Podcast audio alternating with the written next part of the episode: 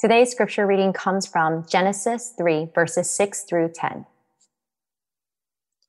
When the woman saw that the fruit of the tree was good for food and pleasing to the eye, and also desirable for gaining wisdom, she took some and ate it.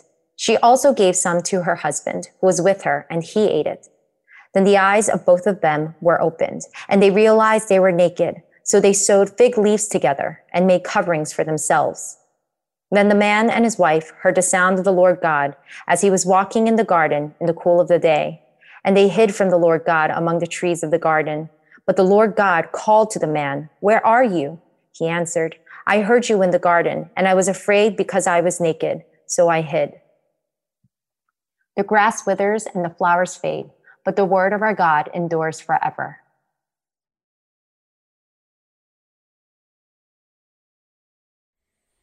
Hey everyone, and thanks for joining us today. My name is Aaron, and I am one of the pastors at Exilic, and I want to welcome you to our online service today.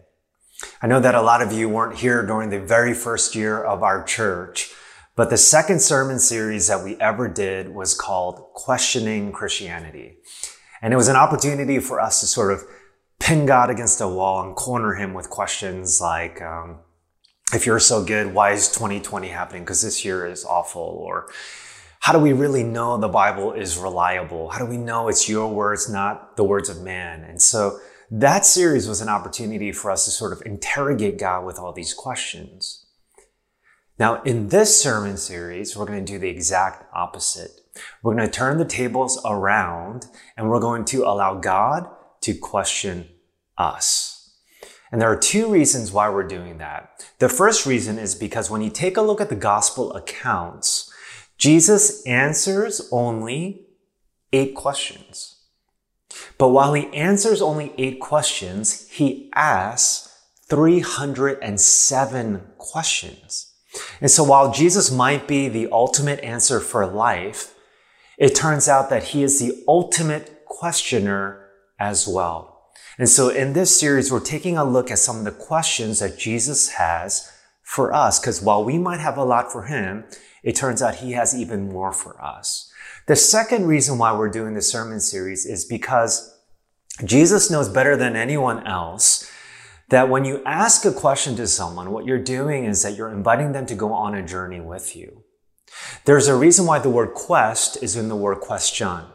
And so when someone asks you a very good question, they're inviting you to go on some kind of intellectual, emotional, spiritual, existential quest with them.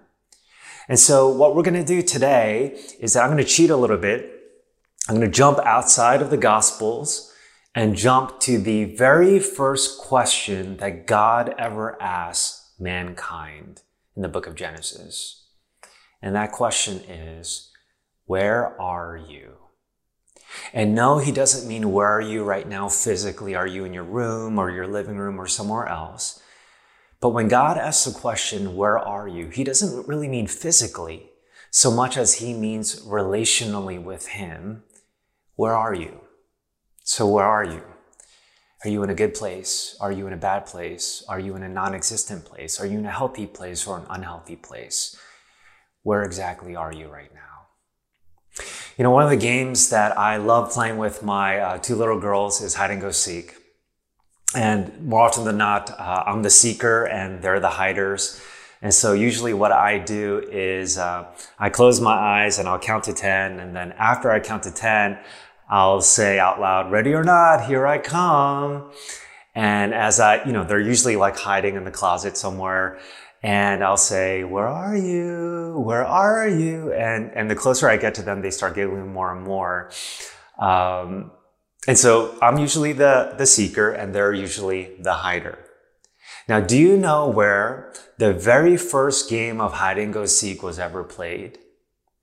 The very first game of hide and go seek was played in a giant greenhouse called the Garden of Eden, where God was a seeker and Adam and Eve were the hiders. Now, where am I getting that from? If you take a look with me at verse 8 through 9, it says this Then the man and his wife heard the sound of the Lord God as he was walking in the garden in the cool of the day, and they hid from the Lord God among the trees of the garden.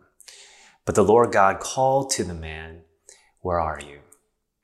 Now, there are two questions that I want us to think about as we take a look at this verse. Number one, why were Adam and Eve hiding? And number two, why does God say, Where are you? when he already knew where they were?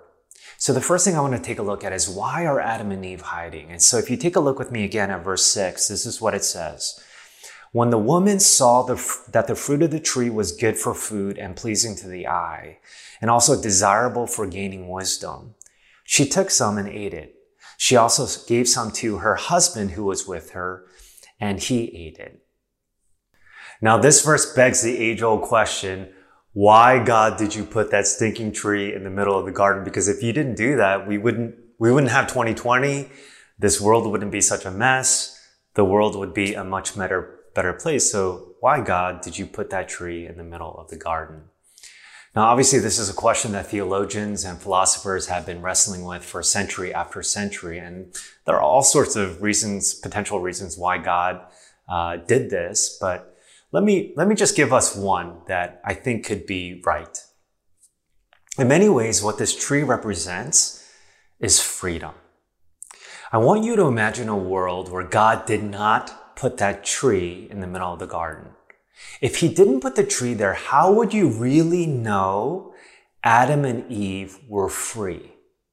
You wouldn't know that because freedom entails a choice. Without choices or options, you're not really, really free. And so the presence of this tree means that Adam and Eve did have a choice whether to obey or not to obey, to listen or not to listen. And because they had options or choices that they could make, it also means that Adam and Eve were free. And last I checked, as modern people, we really, really value freedom. So much so that people in our own nation have spilled their blood in the name of freedom.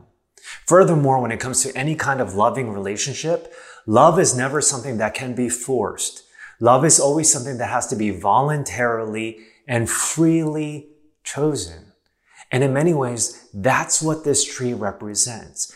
They had the freedom to obey or not to obey, to listen or not to listen. And so in many ways, the fact that God put this tree in the garden is the most loving thing that he could have ever done for us because what that means is that when he made Adam and Eve, he planted the seed of freedom in them.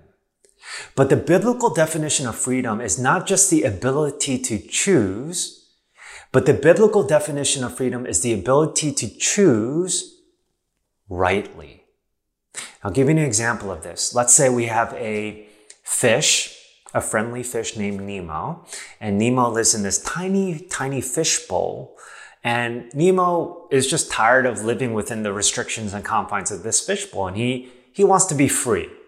So Nemo one day decides to ram into the fishbowl and the fishbowl starts wobbling.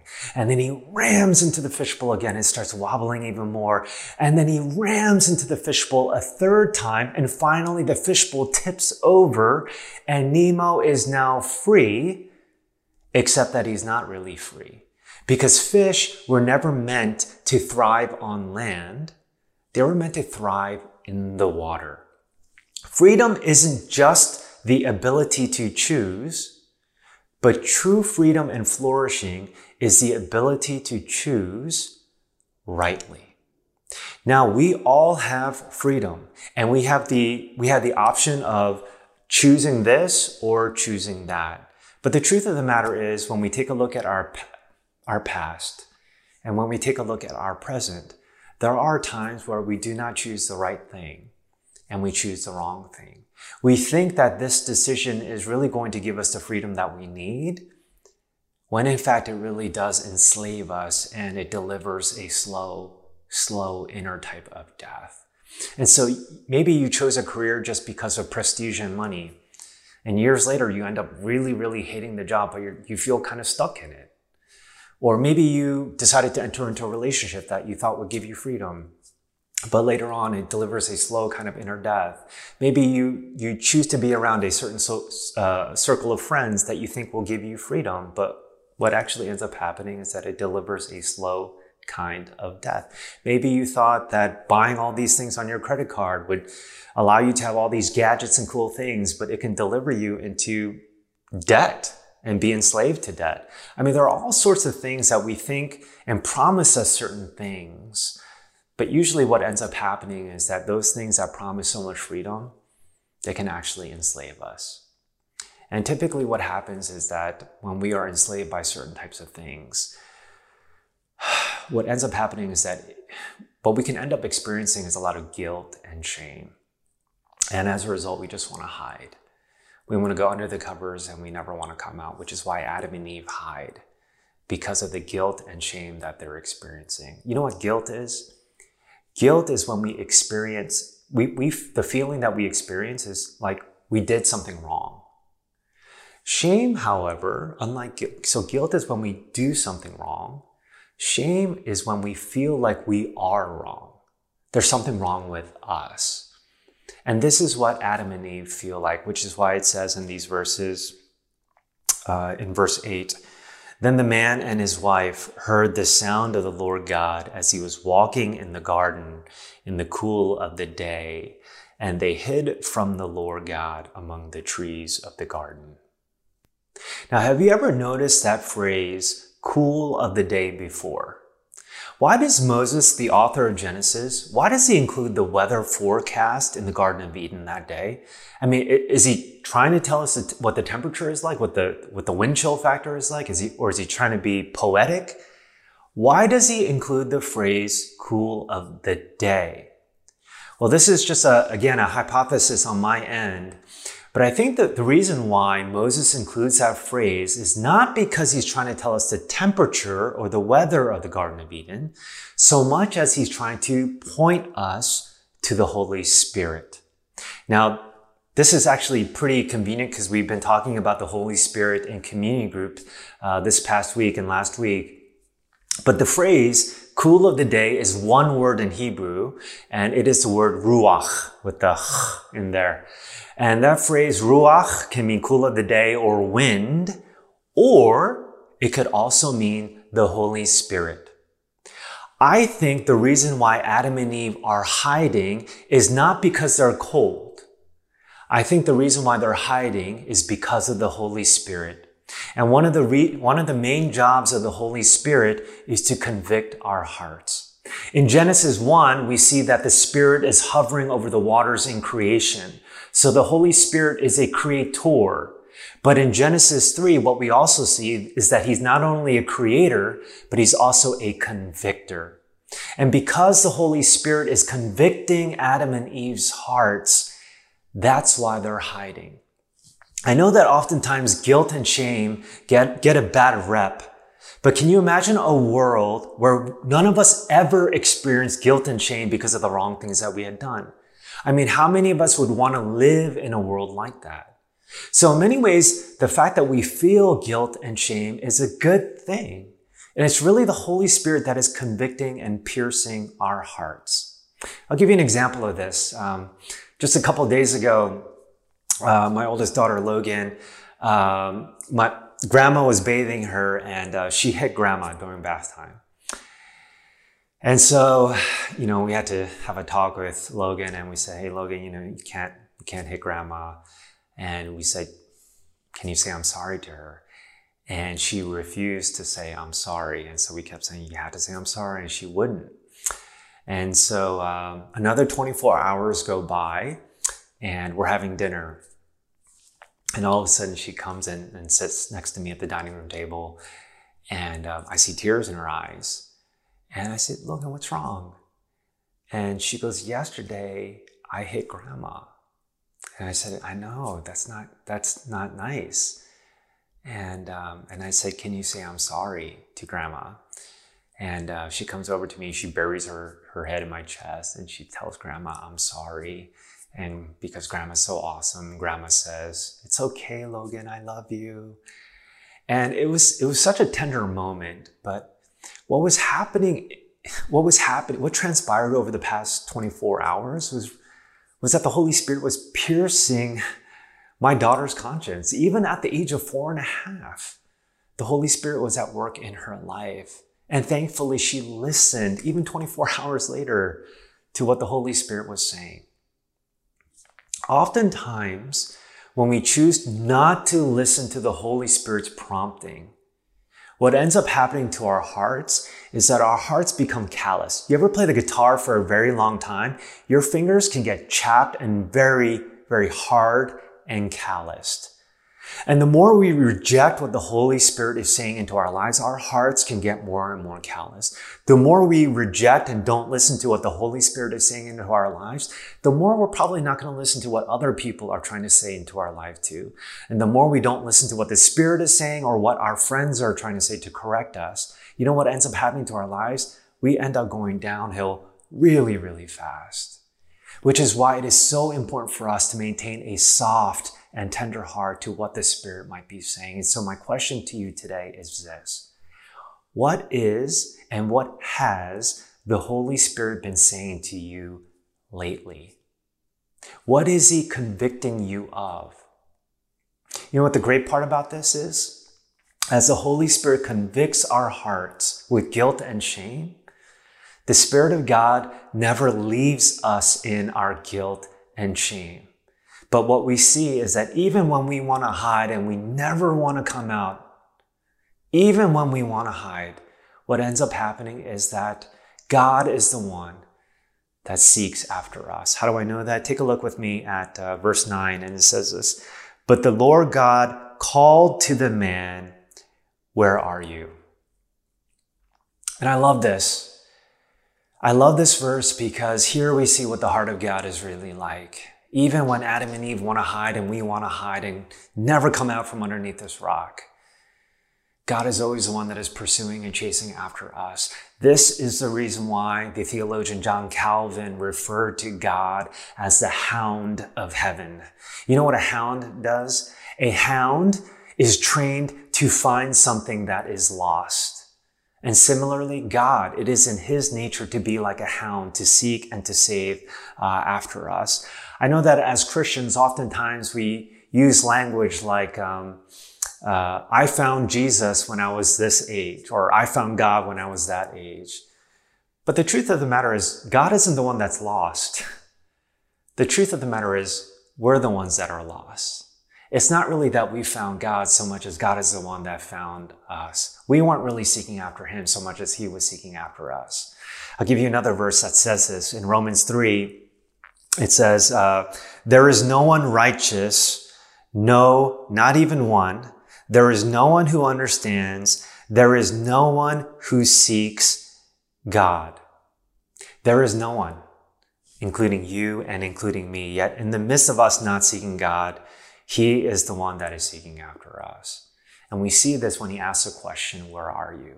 And it's not because He didn't know where they were. He obviously did. But he wanted them to know that they were lost, which is why he says what he says. And um, when we take a look at other passages like Luke 15, um, in Luke 15, um, Jesus talks about the famous prodigal son who is lost. But did you know that prior to telling the prodigal son story, Jesus first tells two other stories about a lost sheep and a lost coin and then he talks about the lost son. And all three stories, the lost sheep, coin, and son, are really talking about us, how we are lost apart from God, how there is really no meaning or purpose apart from God, and, and how, and how we really see the heart of God in wanting to seek after us, even in, in the midst of our lostness. And I love the story of the prodigal son in particular because uh, many of you know this story, but the, the younger son, you know, asks for the inheritance early, takes his dad's money and leaves and squanders all of his dad's inheritance and money. And after months or years of being away, the, the, the youngest son finally, you know, comes back and the father sees his son in a distance. And I love this story because he sees his lost son in the distance, and what does the father do? He undignifies himself in Middle Eastern culture, and he runs. And he runs after his son. And the story says that he wraps his arms around the son and he kisses and embraces him. And he tells, uh, he tells all the servants in the house to kill the fattened calf and to prepare a meal, for this son of his was lost, but is now found again. You know, when we think about that story, God not only searches after us when we are lost, but He does more than that. He clothes us, He forgives us, and He embraces us. And we actually see that in this story. Where am I getting that from? If you take a look at verse 7, it says, Then the eyes of both of them were opened, and they realized they were naked.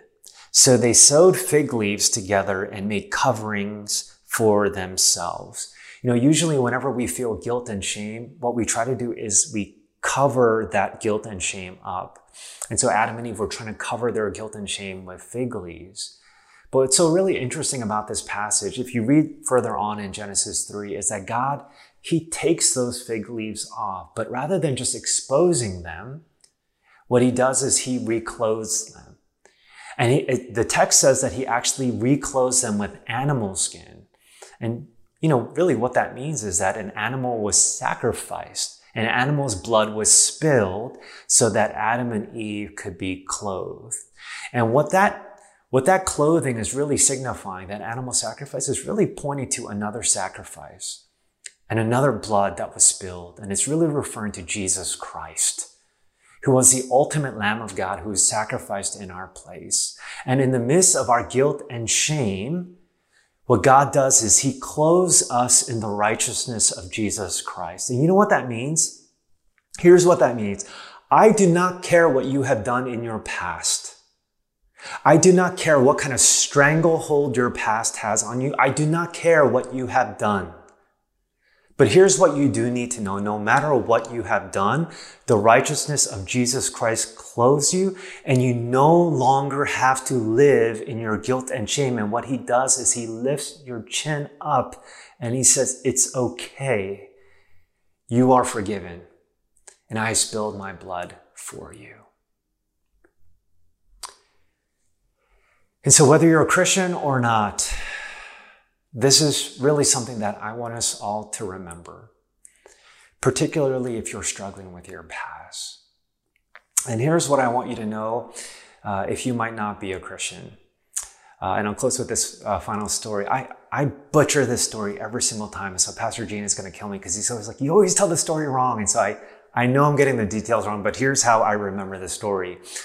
Um, many moons ago, uh, a buddy of ours was engaged, and um, his wife, his fiance at the time, she lost her engagement ring. I mean, it was like a fat diamond, and she lost the engagement ring in the middle of this open park. And so we are we are on our hands and knees looking for this expensive diamond ring, and we cannot find it.